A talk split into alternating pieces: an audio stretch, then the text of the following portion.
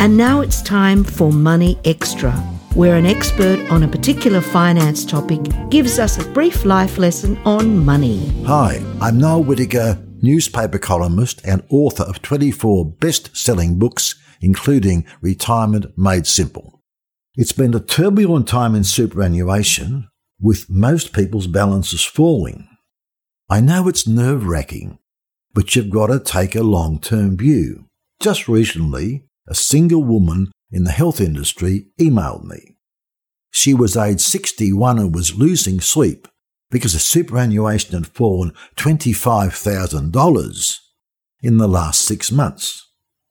It sounds a lot, but then she told me her balance was eight hundred ten thousand dollars. That drop of twenty-five thousand dollars was less than five percent of her balance, and that's nothing in the scheme of things. She may well have thirty more years to go.